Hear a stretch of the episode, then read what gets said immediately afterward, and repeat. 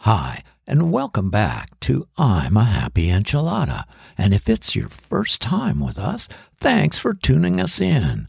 Now, today I want to talk about being your own worst enemy. But first, if you're enjoying what we're doing here at Enchilada, we'd really appreciate it if you would hit the subscribe button and also share us with some of your friends, okay? okay, thanks. Now, you know, Facing the realities about one's life can be very difficult and painful.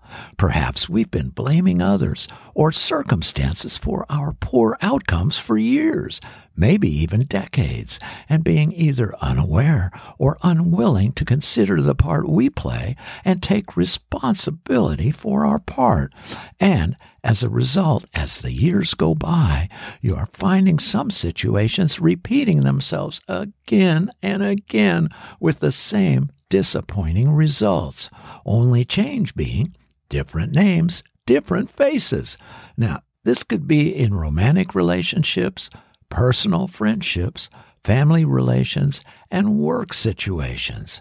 Maybe today is a good time to stop and consider whether we have been lying to ourselves or protecting ourselves from the truth to avoid the pain of facing it and doing something about it.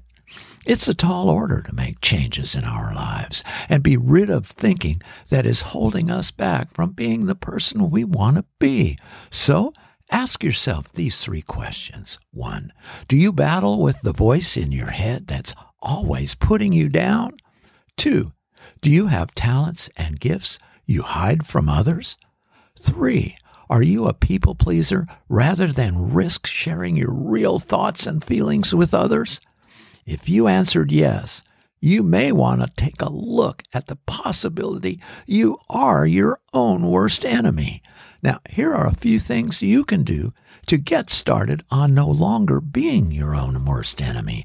One, begin to examine and take responsibility for your role in every situation in your life.